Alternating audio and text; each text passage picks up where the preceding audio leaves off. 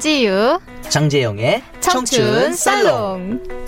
어제에 이어서 오늘도 우리 작가님 모시고 청춘들에게 전하고 싶은 메시지들도 작가님의 생각들을 나눌 텐데요. 장재영 선생님 소개해 주시죠. 네, 여러분 어제에 이어서 우리 스튜디오를 아우라와 그분의 이 기운으로 음. 가득 메우고 계신 분이 저희랑 지금 같이 자리해 주셨습니다. 얼음색 꽃의 저자이시죠? 정현석 작가님 모시고 어제 못다한 이야기 마저 나눠보도록 하겠습니다. 작가님 안녕하세요. 네, 안녕하세요. 네, 반갑습니다, 작가님. 어제 이제 이야기를 나누다가요 시간이 없어서 또 끝에 살짝만 언급하고 네. 음악을 듣고 마무리를 했습니다. 음 어제 잠깐 말씀드렸던 게 이름시였어요, 그렇죠? 네, 많은 분들이 궁금해하실 것 같아요. 실은 사실, 그 네. 이 이름시를 받으려고요. 음, 저도 막 매달렸는데 안 해주셨어요. 왜? 조건은 그렇습니다. 만납시다. 만나야죠. 어, 그럼요. 안 보고 어떻게 만나면서 드릴게요. 근데 제가 바쁘고 우리 작가님도 바쁘고 해서 네. 못 뺐어요. 그래서 음. 못 받았는데 네. 그 이름시를 어떻게 시작했는지 한번 또 그걸 안 짚고 넘어갈 수가 네, 없죠. 궁금합니다. 어, 이제 이름 씨의 경우엔 말 그대로 정말 선물로 시작한 음. 거고요. 이제 제 주위 분들이나 이제 제가 정말 선물을 전하고 싶은 분들에게 어, 뭔가 유형의 것이 아니라 이제 이런 문장이라도 이제 어떻게 하면 좀 선물처럼 느낄 수 있을까를 고민하다가 이제 보통 삼행시라든지 이런 걸 많이 쓰잖아요. 네. 근데 이제 이름이란 게 사실 근데 세자 석자만 있는 게 아니고 이름이 외자이신 분도 있고 음, 녹자도 있고. 네네 뭐네 글자까지 있- 이제 되시는 분들도 있는데 그래서 그런 이행시, 삼행시, 사행시 뭐 이런 걸 좀 통칭해서 칭할 수 있는 이름이 뭐가 있을까를 고민하다가 아 어쨌든 이름으로 지어드리는 거니까 이제 이름시라고 하자라고 네. 해서 이제 이름시라고 명명을 하고 이제 2014년 봄부터 이제 제 주위 분들한테 이제 선물을 음, 해드리던 것이 이제 제가 몇 번 이제 페이스북에 올리다 보니까 그걸 보시고는 이제 선물을 받고 싶어 하시는 분들이 늘어나고 많이 늘어났어요. 어, 예. 나만의 선물이라는 생각이 아, 들어서? 네. 예, 받고 싶어 할 것 같아요, 다들. 그리고 이게요 받고 싶어 하는 것도 있지만 음. 정말 제가 지난 방송 때도 어제 네. 또 이야기를 했을 거예요.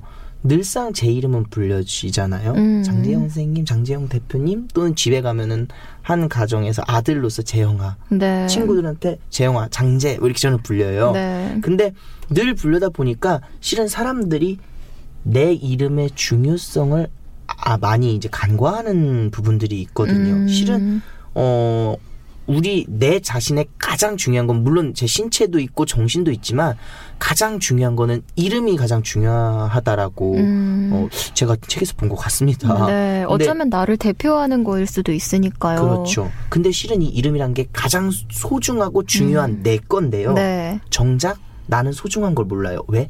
내가 부를 일은 몇 번 없잖아요. 거의 이제 면접 보러 가서 누구 누구입니다. 몇번 맞아요, 누구 누구입니다. 맞아요. 이렇게 부르긴 하죠. 네. 가장 중요한 나의 것, 나의 음. 전임을 오로지 나만 간직하고 나만 소장할 수 있는 것이 나의 이름임에도 불구하고 음. 내가 내 입으로 내 이름을 부르지를 않기 때문에 누군가에 의해서 불려줘야 되는 것이잖아요. 네. 실은 지난 방송 때 제가 김춘수 씨의 꽃이라는 시를 좋아한다는 것처럼 네. 누군가가 나의 이름을 불러줬을 때 비로소 나는 장재영이라는 사람이 되고 음. 또 우리 변지유 아나운서님이 변지유 아나운서로서의 또 그런 게 되는 거잖아요. 음, 그런데 그렇다 보니까 현대인들이 내 이름 그냥 누- 누가 일상적으로 늘 불러주니까 뭐 김대리, 김차장, 뭐 누구 아빠 점점 나의 이름을 잃어버리게 된다는 음. 거죠. 그런데 이제 정현석 작가님이 이름시를 지어줌으로써 그 사람에게 좀 더 의미를 부여하고 또 맞습니다. 정체성을 좀 확인시켜주는 그런 정말 귀한 선물이 될 것 같아요. 이제 많은 분들께 이름시 선물을 주셨는데 그러다가 최근에는 다시 안 쓰게 됐다고 하시더라고요. 근데 그 이름시를 일때 많이 써드렸는데 아무래도 아까 그 저번 방송에서 말씀하셨듯이 이제 재능 기부로서 네. 거의 했던 작업이고 이제 그 과정에 있어서 이제 여러 번 이제 뭐랄까 무리한 이제 요구를 하시는 분들도 계셨고 음. 이제 그 부분에 있어서는 뭐 제 개인이 뭐 감내하면 될 부분이긴 한데 이제 그 외적으로 그냥 이제 여러 가지 문제 라고 느꼈던 부분은 요즘 특히 뭐랄까 이- 그 이름실을 많이 하시더라고요. 다른 음, 분들도 이제 네. 그냥 글을 쓰기 시작하시는 지망생이라든지 아니면은 음, 글쓰기를 좋아하는 사람들이 이름실을 이렇게 하기 시작하는데 이제 그것이 이제 단위가 좀 많이 커지더라고. 몇백 명, 몇천 명 단위로 이제 쓰기 시작하는데 네. 이제 그 과정에서 이제 저도 이름실을 쓸 때 그 배경을 이제 사진을 골라다가 이제 글씨를 입, 문장을 입혀서 이렇게 음, 이미지로 선물을 드렸는데 이제 뭐 어찌됐든 그 지금 이름실을 많이 쓰시는 분들도 그런 식으로 이름실을 쓰고 계신데 어, 똑같은 방법으로요. 네, 뭐 그렇게 하고 계신데 이제 그 과정에서 이제 사진을 도용한다든지의 문제들이 아. 있더라고요. 그래가지고 그런 걸 느끼면서 지금 이름씨의 경우에는 조금 그런 것들이 많이 뭐랄까 남의 저작권 제 것을 말고 이름씨는 뭐 삼행시에서 저도 따온 거니까 음. 사실 뭐 저작권이 있다고 생각하지는 않는데 그 다른 뭐 사진이라든지 여러 가지 저작권을 침해한다든지의 문제들이 있어서 음, 이 상황에서 이름씨를 계속 쓴다는 것이 의미가 있을까라는 것도 있었고 선물로서의 뭔가 그것이 이제 더 이상 지속하기 힘들 것 같다는 생각도 있었고요. 음. 저는 전적으로 우리 정 작가님의 그 사정을 알잖아요. 네. 실은 선물이라는 표현을 쓰셨고 음. 또 진짜 말 그대로 이 이름씨를 선물로써 네. 또그 안에 진짜 자기 자신 정 작가님의 정성과 또 노력 그리고 재능 기부까지 담겨서 실은 선물이라는 건 받는 사람이 좋아야 하고요 음. 주는 사람도 부담 없이 줄 수 있고 또 뿌듯 주고 나서도 뿌듯해야 되는 게 선물인데 물론 우리 정 작가님은 그렇게 시작됐지만 음, 많은 분들 사이에서 유행이 되면서 실은 정 작가님의 뒤를 이어서 뭐 그분이 그분들이 잘했습니다, 잘못했습니다를 이야기하자는 게 아니라 많은 분들이 따라 보니 이게 따라하시고 많은 분들도 똑같은 길을 걷다 보니까 실은 정 작가님이 처음에 생각했던 정 작가님은 실은 하루에 막 몇 명씩 써주시지도 않으셨어요. 왜냐면 글이라는 거는 그렇게 단순하게 나올 수 있는 것도 음, 아니고 그리고요, 이름씨 하면은 그 사람에 대해서 어느 정도 알아야 그럼요, 그럼요. 쓸수 있는 네. 거니까요. 물론 단순하게 글 아, 음. 어린 아이들도 글은 쓸 수 있고 왜 아까 우리 정현석 작가님께서 어젠가 아, 아까 말씀하셨죠. 네.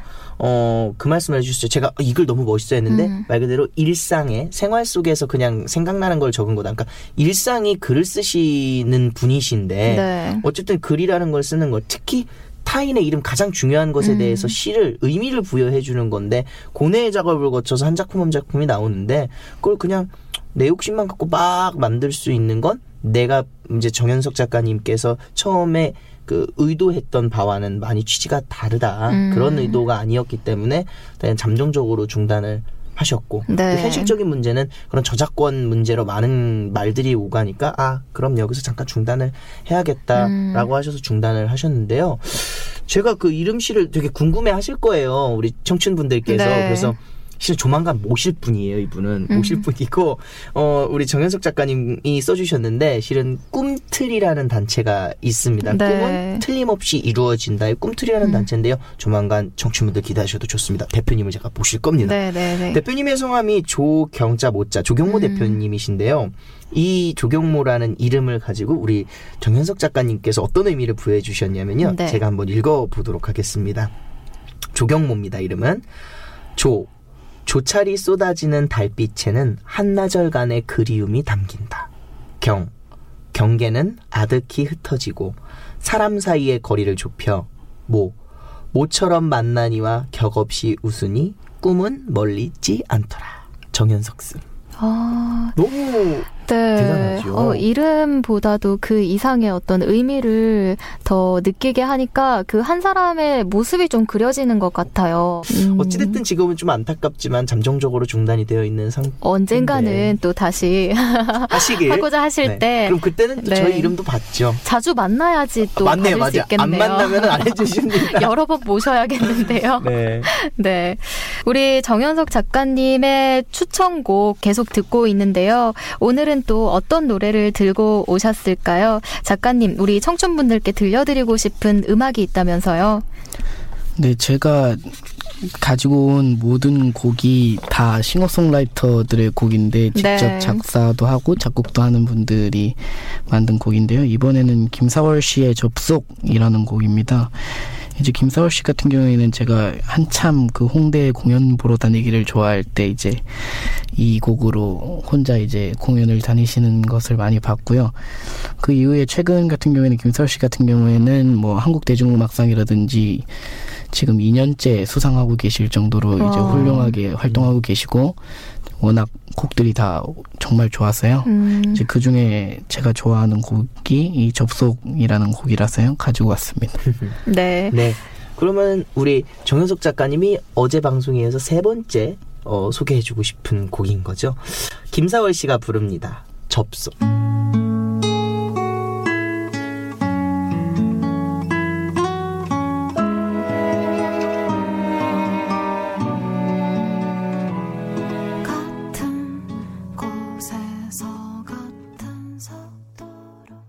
네, 김사월 씨의 접속 듣고 왔습니다. 네, 아유, 싱어송라이터라 그런지 가사에 더 의미가 담겨 있는 것 같은 생각이 들어요. 아, 우리 역시 작가님답게 이렇게 또 의미 있는 곡들을 그죠? 많이 선곡을 해주시는 것 같아요. 왜 노래 선곡하는 걸 보면은 그 사람에 대해서 어느 정도 좀 알 수가 있는데. 예, 생각이 깊이가 다르다. 그런 정말 걸 알수 않나요? 있었어요. 지난 주에 유시찬 선생님 모셨을 때는 아 정말 영어 가르치는 유시찬 선생님 같아였는데 음, 네. 정현석 작가 정말 정현석 작가님 같아 그러지 않나요? 아유 작가님, 우리 선생님. 네. 네, 우리 네. 이렇게 한명 한 명 매주 저희 청춘 살롱을 빛내주실 이 청춘 분들이 어느 정도 모이시면 그분들만 계셔도 정말 더 나은 사회, 더 나은, 음. 더 밝은 사회. 네. 정말 아름다운 진짜 예쁜 사회가 만들어지지 않을까 싶어요. 그리고요, 정말. 이 방송을 듣고 계시는 청취자분들도, 우리 청춘분들도, 음, 가슴에 뭔가 뜨거운 열정이 다시 끌어오르지 않을까 그런 생각이 들면서 기대하는 마음으로 저희가 열심히 한번 달려보자고요. 네, 그렇죠. 네. 저랑 같이 달리셔야 돼요. 아. 예, 그럼요. 암요. 네. 우리 정현석 작가님 작품 얘기를 좀 해볼까요? 네, 네. 출간된 지가 실은 오래되지 않았어요. 그렇죠? 음, 음, 출간된 것은 이제 작년 6월이죠. 예. 그렇죠. 음. 아, 그럼 오래된 거는 아니죠, 실은? 이뭐 이제 반년 조금 정도 남짓된 음. 거죠. 네. 네. 반년 지났네요. 작품의 제목이 얼음색 꽃이에요. 아, 이렇게 이름들이 다 예뻐요. 이름시도 그랬지만, 얼음색 꽃도요. 저는 얼음색 꽃이요. 그냥 네. 우리 작가님께서 그냥 부여를 해주신 줄 알았어요. 근데 음. 얼음색 꽃이라는 게요. 음. 어른들은 아시더라고요. 어, 뭐죠? 북수초라는 그쵸, 꽃이지 북수초. 아. 그게 많이 통용되는 이름이고요. 네. 그 같은 경우는 이제 제가 알기로는 이제 일본에서 이제 넘어오면서 복수초 노란 복수초라고 많이 부르는데 네, 네, 네. 음. 그- 그런 드라마도 있었고 이제 그것을 이제 순 우리말로 부르는 이름이 이제 얼음색꽃이라는 어... 네, 실제 있는 꽃 이름을 따다가 지은 제목입니다. 복수라면 우리가 알고 있는 그 복수가 맞나요? 어, 그 복수의 의미는 아니고요. 네. 예, 예. 좀 다른 의미로 어, 알고 있고 네. 그 얼음색꽃이라는 이제 순우리말 이름이 붙은 이유는 음. 이제 그 꽃 자체가 조금 이제 늦겨울이라든지 꽃샘추위 한참 이- 있는 이제 초봄에 주로 피는데 요즘, 네. 예. 이제 아직 얼음이 녹지 않은 이제 산기슭 이런 곳에서 이제 그 꽃이 가지고 있는 온기로 얼음을 녹이면서 피는 꽃입니다. 음. 그래서 이제 아직 얼음이 있어도 그 틈새를 비집고 나오는 꽃인데 신기하네요. 음. 그게 이제 조금 네 소설의 내용과도 잘 맞을 것 같다는 생각이 들어서 예. 얼음색 꽃도요. 네. 실소설의 장르인데 음. 제가 알기로는 그 한 얼음색 꽃이라는 제목으로 두 권의 책이 있다고 정현석 작가님한테 이전에 들었어요. 출판 음. 전에요. 그러니까 제목은 같지만 작가님이 정현석 작가님과 또 한 분의 작가님 두 분이 네. 제목은 같은 제목이지만 내용이 다른 내용으로 두 권의 소설을 어, 같이 출판했다고 들었는데 좀 음. 책에 대해서 우리 많은 청춘분들한테 좀 소개 좀 해주시죠. 네, 뭐 형식 자체는 많이 접해보지 못 하셨을 형식이고요. 일단은 그렇게 이름 같은 이름으로 두 소설을 쓰는 것이 보통 이제 뭐 사랑 후에 오는 것들이나 냉정과 열정 사이 같은 음. 몇몇 작품 외에는 거의 없는 형식이라 그래서 이제 그런 작품들도 보통 이제 조금 뭐랄까 연애 소설 이제 네. 남녀의 입장을 시점을 아, 이렇게 네. 바꿔서 이제 음. 그리는 소설들인데 이제 얼음색 꽃의 경우에는 이제 이제 큰 사건이 존재하고 그 뭐랄까 하나의 사회 안에 있는 인물 하나 하나가 이제 각각의 주인공인 거죠. 이제 제 소설에 나오는 주인공이 이제 그 친구가 썼던 소설에 등장인물로 출연하고 이제 그 친구의 소설의 주인공이 이제 제 소설에는 어. 등장인물로 등장하는 식으로 이렇게 음.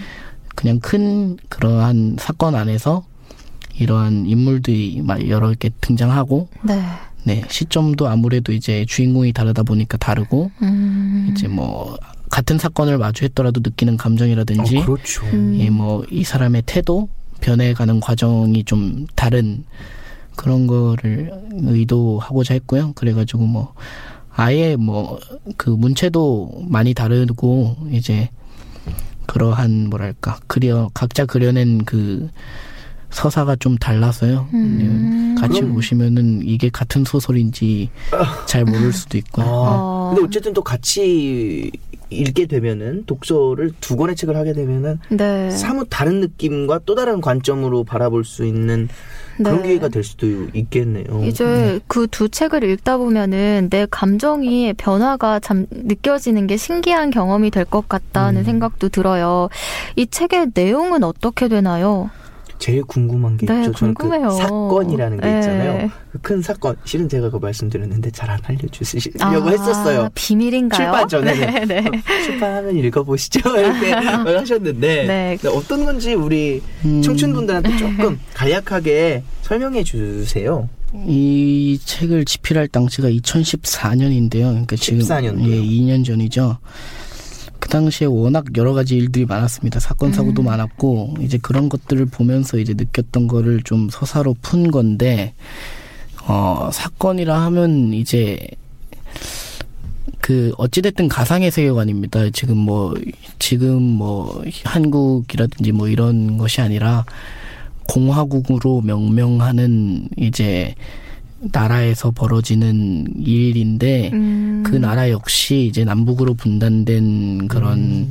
이미지고 어. 남이라고 하면은 흔히 남한을 떠올리기 쉬운데 이제 남쪽에 이- 위치한 나라가 이제 공화국으로 명명되고 네네.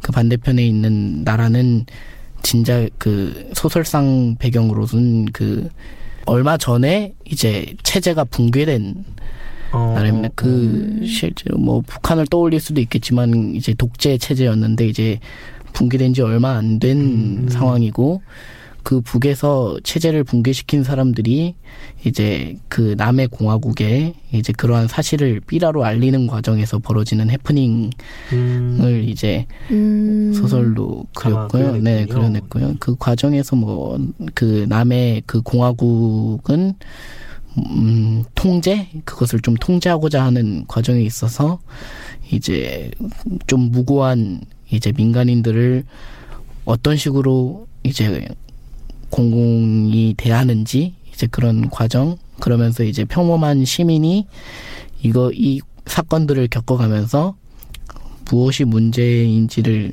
느끼고 변화하는 과정 네 음. 그런 내용을 담는 거군요. 이 내용을 담기에는 어떤 생각들이 많으셨을 것 같아요. 우리 사회의 여러 가지 뭐 문제점이라든지 사실 하나하나 따지자면 꽤 많은데요. 어떤 사건을 보고 계기가 돼서 혹시 이 글을 쓰게 되신 건가요?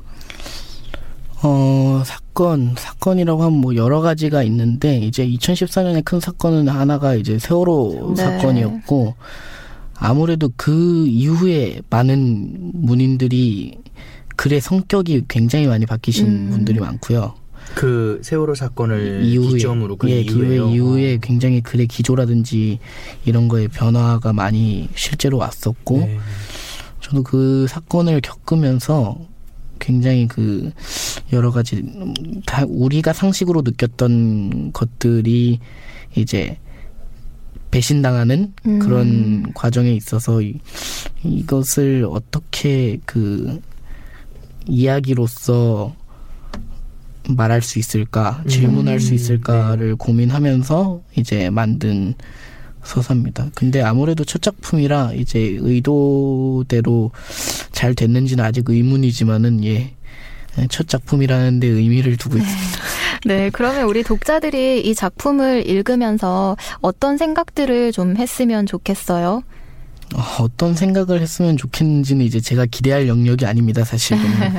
어떻게 느끼든 그것은 뭐 읽는 사람의 자유고, 맞네요. 예, 그거를 제가 뭐 어떻게 유도할 수 있는 것도 아니고, 그냥 읽어 보신다면 그냥 네 느껴지는 감정들이 그냥 있으리라 생각합니다. 예. 음, 어쨌든 그 얼음색 꽃이라는 게 이 우리가 지금 살고 있는 현대 사회에서 느끼면서 좀 회의적인 부분들이라든지 그런 걸 좀 투영시켜서 또 새로운 그 가상의 공간인 거죠. 그 얼음색 꽃 안에서 네. 뭐 공화국가 그런 어쨌든 새로운 국가, 가상의 국가 속에서 벌어지는 그런 내용인 것 같아요. 네. 제가 볼 때 실은 비슷한 아니, 완전히 내용은 다르겠지만 약간 비슷한 식의 이 가상 현실과 관련된 작품을 어, 저도 얼마 전에 읽, 읽었거든요. 오, 음. 정현석 작가님은 아실 수도 있겠는데 배미주 작가님의 싱커라는 작품이 혹시 아시나요?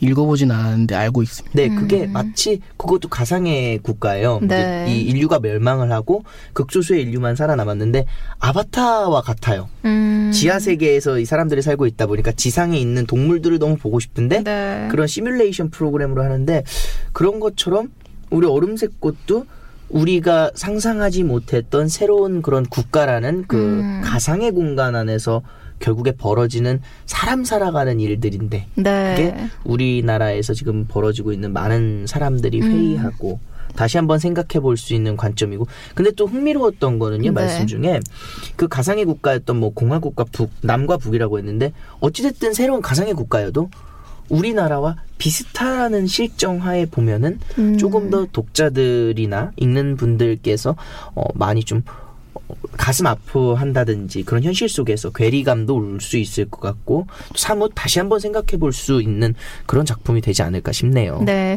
작가님께서 이렇게 작품 얘기들을 잘 안 해주시려고 했는데 저희 방송에서 이렇게 줄거리를 간략하게. 해주셔서요. 정말 감사합니다.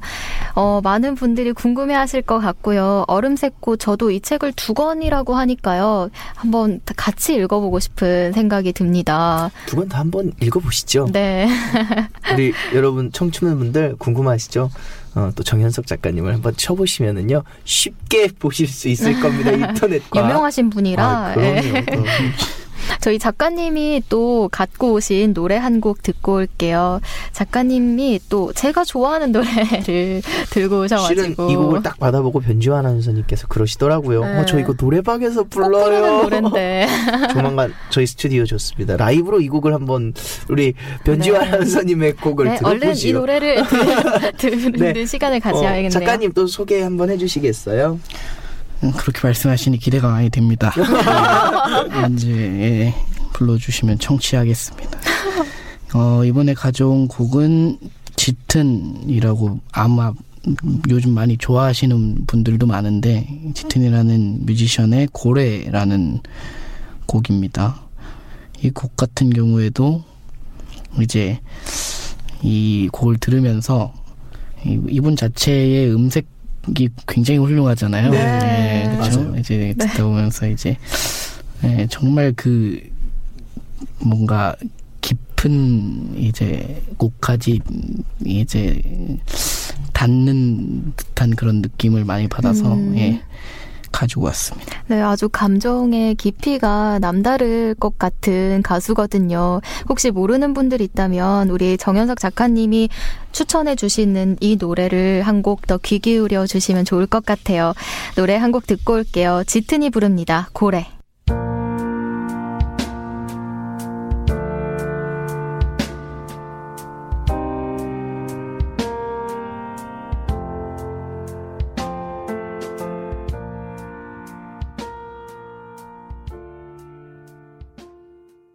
짙은의 고래 들으셨습니다. 정현석 작가님과 제가 통한 이 노래 여러분들 어떠셨나요? 정말 감정의 깊이가 남다르죠. 우리 재호. 쌤. 네. 실은요, 이 방송되는 오늘이 어 3월의 마지막 어제 이어서 그러니까 마지막 주의 월요일 화요일이에요. 네. 여러분 3월 결심하셨던 것들 많이들 실천하시고 실행하셨는지요? 어, 독서에 대해서 쭉 이야기를 하고 있고 그래서 특별히 정현석 작가님을 두 번째 손님으로 저희가 모셨는데요. 음. 이야기를 하다 보니까 진짜 한 권의 책을 읽고 한 편의 드라마, 한 편의 소설을 보는 듯한 느낌이 들지 않으셨을까 생각하고 있습니다. 네. 저희가, 음, 청춘분들을 모시고 제일 많이 얘기를 하고 또 궁금해 하는 점들이 과연 열정적으로 저렇게 사는 분들은 어떤 꿈을 갖고 있을까거든요.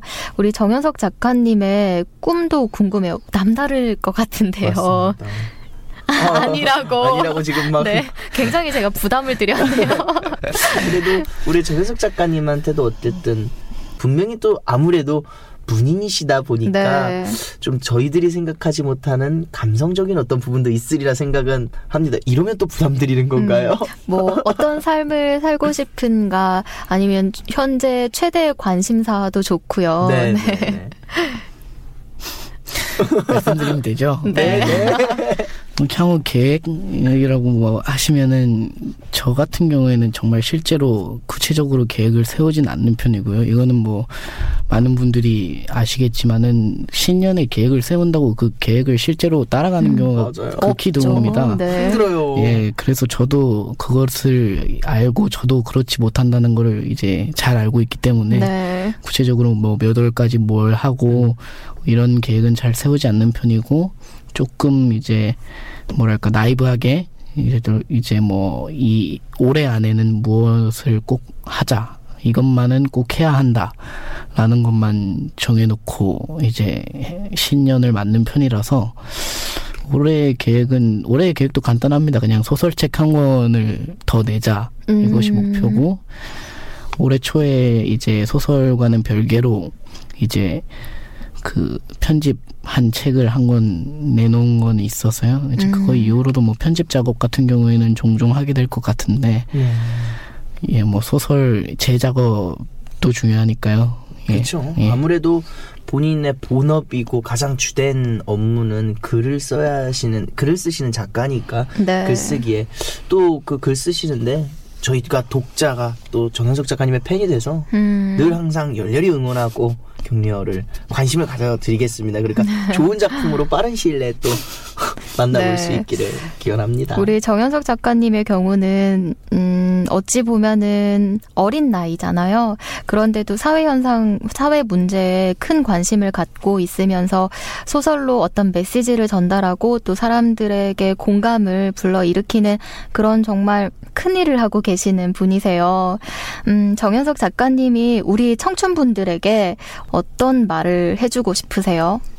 요즘 그냥 그런 걸 많이 느끼는데 이제 청춘이라고 이제 칭해지는 대상에게 아까도 이제 말씀했다시피 그 조언이랄까 이런 뭐 조언 충고 이런 것들이 많은데 어 그런 것들이 실 제 이제 나에게 와 닿는가가 제 첫 번째 그 질문이고요. 음, 그리고 뭐 그 저는 청춘이라고 해서 특별히 뭔가 다르게 해야 한다라고 생각하진 않, 음. 않고 있는 편이라서 네.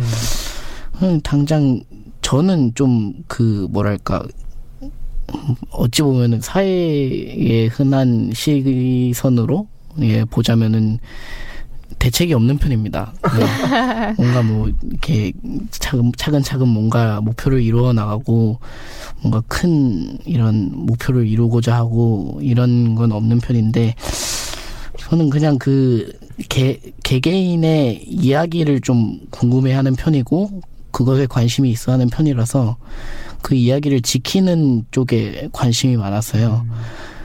그 이야기를 잃어버리지 않는 방법을 찾고자 하는 것이 또 앞으로의 제 목표이기도 하고 예, 그래서 그런 맥락에서 네. 그냥 그 사람들이 가지고 있는 이야기가 다 다르잖아요. 어찌 됐든 그렇죠. 예, 그 이야기가 하나로 통일되지 않았으면 하는 바람이 조금 있습니다. 그래서 어. 마치 사회의 통념, 정해져 있는 길을 가야 하고, 실은 저도 이 시대를 살아가고 있는 하나의 청년이자 청춘으로서, 실은 작가님이 말씀하셨던 거에 너무나 그, 그 격한 공감을 하고, 또 한편으로는 안타까운 부분도 있어요. 음, 실은 요즘 많은 아이들, 학생들, 청소년들과 이제 가까이 접해 있다 보니까요. 아이들 이야기를 들으면 늘 그래요. 초등학교 나오고 중학교 나오고 고등학교 나온 다음에요. 대학 잘 가야 해요. 즉 아이들의 목표가요. 초등학교에 입학하는 그 시점부터 목표는 대학인 거예요. 음. 그렇다 보니까 대학 신입생들에게 정말 20대의 슬럼프가 누구나 할 것 없이 공통적으로 오더라고요. 왜? 음, 내가 12년간 목표했던 대학 입시에 성공을 하니까 어, 그 다음에 목표를 생각해 보지 못한 거예요. 음, 어느덧 그러다 보니까 자연스럽게 이 사회의 풍조가 마치 무조건 초등학교 입학한과 동시에 대학만, 대학이라는 목표를 설정하고 그 앞만 보고 달려야 돼.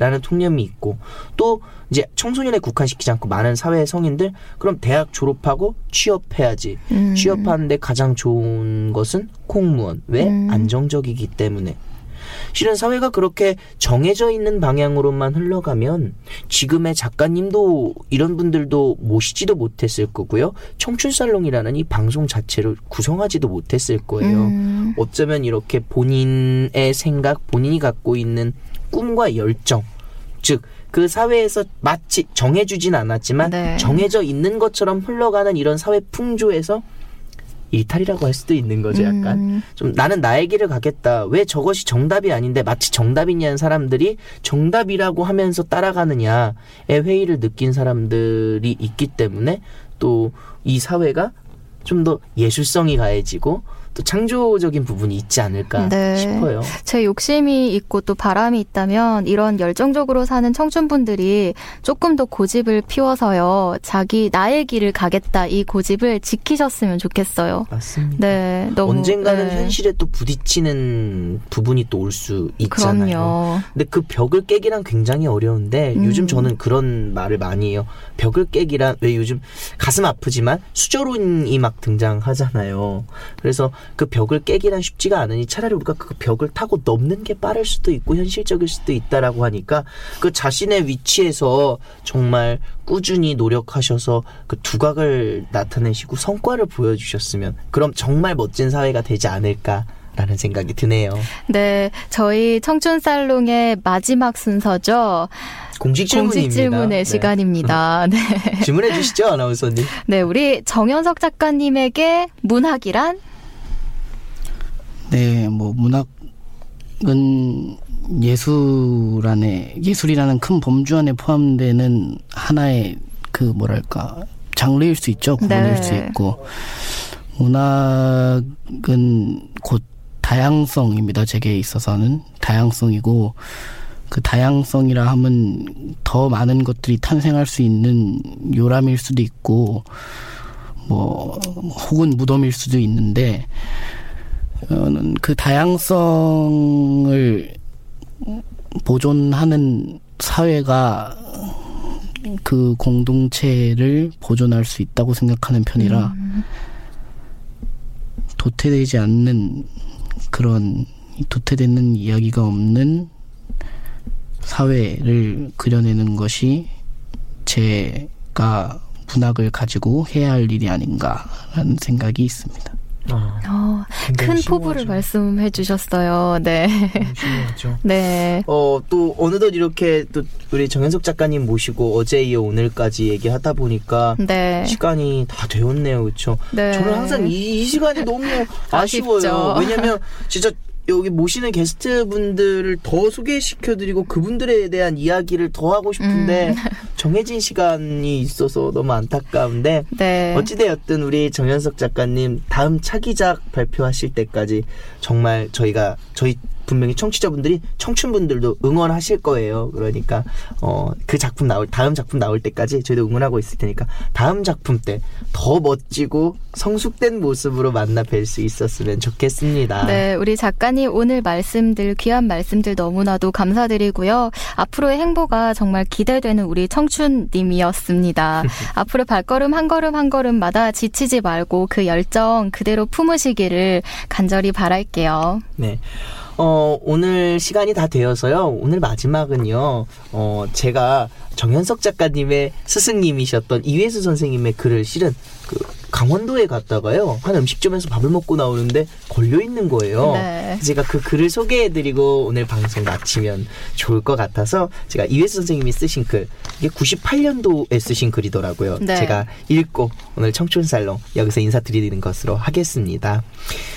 세상 오다 가다 멋진 말 몇 마디는 나도 배웠건만 산길 가다 풀꽃 한 송이 만나면 말문 막히는 뜻. 내 공부는 아직 멀었네. 네, 여러분 오늘 청춘 살롱 어떻게 잘 들으셨는지 궁금하네요.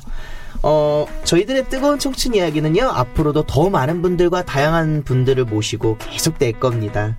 다음 주에도 우리들의 뜨거운 청춘 이야기는 계속됩니다. 변지유 장재영의 청춘 청춘 살롱. 살롱.